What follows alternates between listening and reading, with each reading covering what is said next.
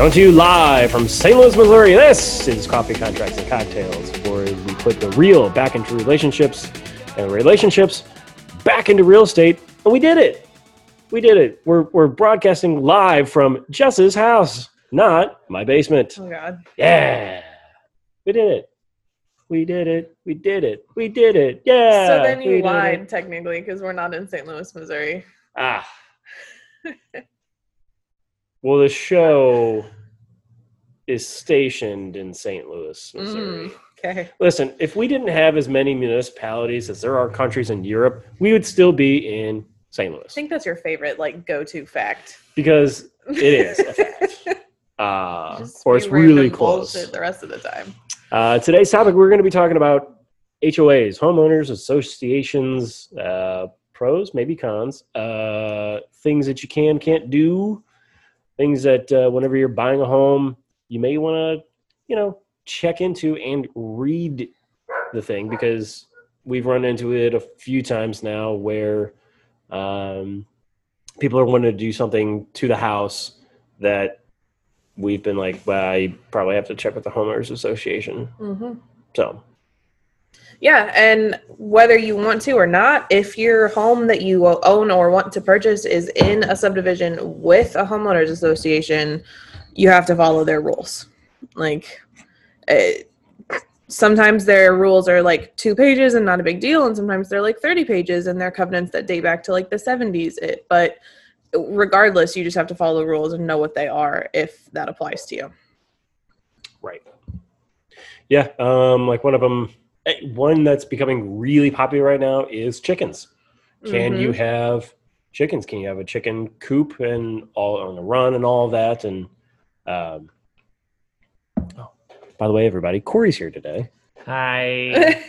uh, and uh, Corey's in the studio with uh, chickens, and they have been actually some of the people who I guess I don't remember the exact term, but the people who sell people chickens. Um, so like the people that you would buy your chickens A from, chicken dealer. a chicken dealer. Uh, they said that they have been seeing their sales up over two hundred percent. So super fun thing. Like I would personally love to have chickens. Would absolutely love it. Uh, don't think that I could get away with that with the guys. I'm not even worried about Molly. Like I'm pretty sure the chickens would give Molly a run for her A money. chicken would beat up Molly. Yeah. So, um, for those of you who are listening and have no idea, Molly is my uh, 12 pound Chihuahua pug mix. Um, Rat. she is uh, a Bambi in the in the wild. Uh, I'm just kidding. She prances around like one. Anyhow, um, so yeah, chickens. Um, Yeah, a lot of um, eh, maybe not a lot, but I've definitely had more conversations about chickens in real estate than I ever thought I would. Um, whether I've had listings and buyers agents have reached out to me and been like, "Hey, do you have the indentures already? Because my clients want chickens, and if this neighborhood doesn't allow chickens, like they're not interested in your house." Crazy. Um, or I've had people who already own houses. A friend of mine actually reached out and was like, "Hey, can you like give me any information? I have chickens. There's no policy in my HOA, but they're like fighting me now because a neighbor complained. Can you help me out?" Um, strange, strange thing, but it's becoming super popular, and I think that's kind of cool, actually. It is. Um, well, whenever I was just up north, they had chickens up there at their house, and it was super sweet. I mean, oddly relaxing to go and let the chickens out and then just watch them cluck around and just like as weird as it sounds, it's ho- they're What? hilarious to watch. They're hilarious to watch. I they- let my dogs out in the morning. Patrick wants to let chickens out in the morning. I mean, it's it's just they are amusing animals. Um, so anyhow, but I know some of them are like, oh, you know, you can have up to four, uh, Right. you know, but you can't have a rooster. Some HOAs are like, oh no, you can have a rooster just whenever it starts crowing and it's got to go. Like, okay, I guess that makes sense. Um, what's another good one? Oh, especially with COVID now, uh, pools. pools in your HOA. subdivision pools have either been not opening or opening with like extra restrictions. And so then it begs the question a lot of people are like, well, then do I even need to pay my yearly dues if the main expense that they go towards isn't even open this year? I've I've heard a lot of people like low key bitching about that. Um I mean, I would. Some of the HOAs are expensive. mhm, If I'm paying 550 bucks a year, mhm. I get that that's a year. However, if I'm paying to upkeep a pool and there's no pool usage to be upkept, if the pool's not getting used, yeah, no, I'm not paying for it. right. Like, is the pool running? And if so, why? If nobody can use it, why do you have it on? And I get maybe there are some pool listeners who are like, well, you're just stupid. You got to have the pool running and blah, blah. I have no idea about how pools work. I don't know the fine tunings, and workings of them. I don't have one. Um, I'm just an ignorant non pooler. So uh, I don't know. I would think that maybe they could probably just drain it and let it be, you know, effectively winterize it because what it's looking like is that it's not going to open for a while Right. and pools are going to be closed in a couple months anyhow. So yeah. Um, how, however, the article I found on realtor.com that is referencing a study that they did about homeowners associations and COVID and all of that. Um, it said 90% of homeowners within an HOA were still paying or expected to pay their dues at the beginning of May, as of like when they did the study sure. um and no no one was really offering like a discount or a reprieve they were just working with you for maybe like a payment plan or waiving late fees. Homeowners associations are still expecting you to pay your dues in full.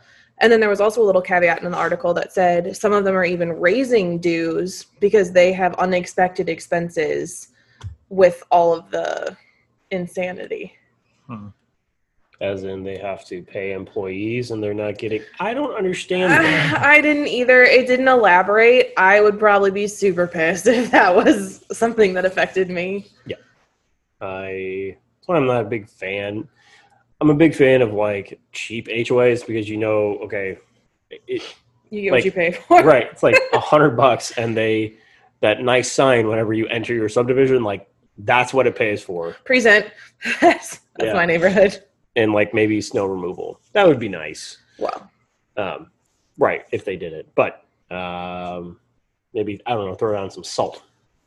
Like- My streets were taken over by Jefferson County. ah, that's right. There was a new program put in out here, That's so right. that's Well, a different situation. I mean, even like smaller wise, um, like with our old house, the snow removal and salt was, you know, uh, the part of it. Thank you. Um, was definitely part of it. But I remember we actually got a letter from our HOA because I had a soccer net rebounder on the Mm. side of the house, put up against the side of the house, and you couldn't have anything, not even trash cans or anything, yeah, yeah. stored there. And a neighbor said something about it. Oh, that's right. Oh, I had my truck parked on the street. Do you remember that? With Yeah. my magnets on it, and they Mhm. were like, "Oh, you can't park a commercial vehicle on the street." I was like, "It's a, Mm-hmm. it is my personal vehicle." No. And uh, yeah, they they sent a fine, and I was like, "They're magnets. I can take them off.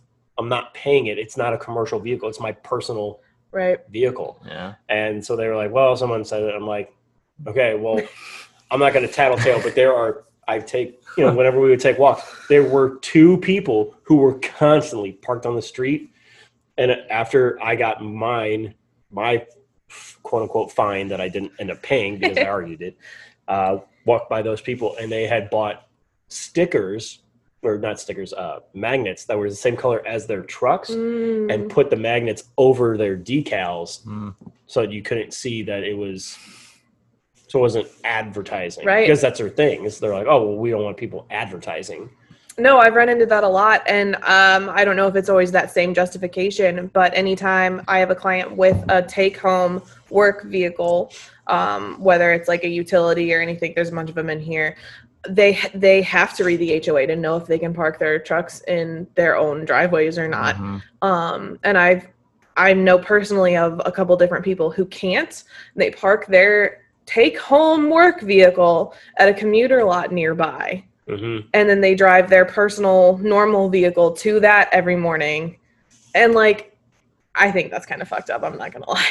See, I never really understood commuter lots until I started getting into real estate and seeing all this stuff happening. This is crazy. Yeah.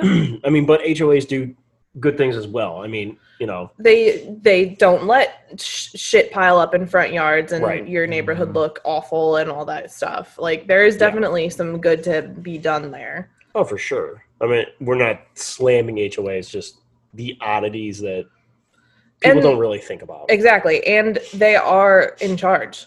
I've had several clients who are like, "Hey, like what do I need to do to put up a fence?" And I'm like, "You need to check with your HOA first. They're like, "No, they can't tell me what I can do and can't do on my private property." I'm like, "Yeah, they can." Sorry. Well, it's like uh, the buyer that we just had out in St. Charles. Mhm. She has a corner lot, and she wanted to put up a fence. And I'm like, you need to check with the HOA first, which was a big deal for her because she's got a big.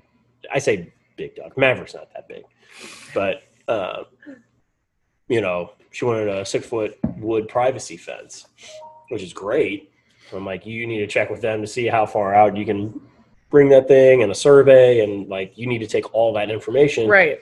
to the HOA and say, hey, here's my lines, here's where I want to put it, here's what it's going to be. And now I didn't really think that we weren't worried about it because you looked at the eight houses that had fences and you had chain link, four foot white vinyl, six foot white vinyl, uh, wood at various sizes. It's like, yeah, okay, they don't care. Right. Most of the time, I have seen that they're pretty reasonable. They just either like to be kept in the loop or Mhm. just like as an extra check and balance, kind of to make sure that what you're doing isn't going to screw anything up. Right. Um, and then on the flip side of that, my neighborhood, technically, I think you're supposed to present fence plans to the HOA. I definitely never did, and no one ever said anything. So, you know, Sometimes you get away with it, sometimes you don't. I mean, it's also Jeffco. I probably wouldn't have tried that in St. Charles on a corner lot. So, That's fair. Well, like uh, at my mom's, uh, whenever we moved in, they said they you could only have two domestic pets. Mm-hmm. So we had to get rid of my dog. Not that I'm bitter about it or anything. not at all. Clearly not traumatized. He was awesome. He was a Bernese Mountain Germ. Uh, Tyson. No, oh, good. You No, love it was him so much, you don't even remember what he Oh, was. he was a Bernese Mountain. Chance. That was um, before me. not a German Shepherd mix. It was like a well, maybe it was, maybe it was Bernese Mountain and some kind of a Shepherd mix. I very clearly uh, love dog. Anyway, we had him for like four months because we got him at Brightwood and then we moved out to Winter Park and we had to get rid of him because my mom read the indentures. That was that. Dog. I don't remember that. I remember Oh. Tyson. Do you remember Tyson? Yeah, I remember getting Tyson. Tyson, we got rid of Tyson for Well, Different reasons. Well, yeah. oh, we took him out back. All right. No, Tyson was a very good. He was just a- he was dog. a he was very- a Roddy. He was a very dominant dog and Mm. did not get along with the other male dog in the house. Yeah, uh, it was unfortunate whenever he came into his But yeah. own Number of domestic pets. number of domestic pets. Yeah, we could only have two, and then we ended up like living there for what, like a year or two. I'm pretty sure we had like five Oh yeah. Well, because we had. Well, we ended up getting at one point we had Jade, Molly, Frosty, and Thor. Yeah. So we had four. Quite five. the array of pets. And then we named. sup- we supplemented with birds and two lizards. sure, and yes. fish. Oh Did we ever my. have birds at God. home? We did. Wow, Do those count as domestic pets or exotic pets? Well, It's weren't irrelevant. They- exotic they birds. I digress. um, but yeah, and then yeah, those are, oh, I also had fish. I don't know if those are considered uh, domestic or exotic, but uh, that's that. Hmm. But, uh, that's uh, that's really it. Yeah. Um, just whenever you guys are buying your homes, be sure that you know you ask your realtor if there is an HOA, and then ask the sellers for their indentures. We always tell our sellers to please get us a copy before we go live. Would be great. um, if there is an HOA because people need to see that stuff. People will ask. There's always someone with a work vehicle or a chicken or something that they need to know if it's an option for them or not. Not only that, it's actually an addendum. Well, not an addendum. A uh, Ryder. rider that somebody can attach to the contract is to see those covenants and indentures before you know it all closes one that. Yep. Um, but that's it. That's all we got for today. Woohoo. Woo! Thanks for uh, tuning in, everybody. We will come at you uh, with another one next week. If you guys have any uh, questions, comments, uh, anything like that, please feel free to hit us up on any of our social medias uh, Facebook, Instagram. Uh, I would give out my personal phone number, but I can see that going horribly wrong. Um, and we don't have a text line, so you know. Oh. Um, but yeah, feel free to reach out and you know tell us things that you are wanting to hear us chat about, or if you guys have any questions or anything like that, hit us up. So uh, from Jess, from Corey, from myself, thank you for tuning in to Coffee Contracts and Cocktails, and we will catch up with you guys next time.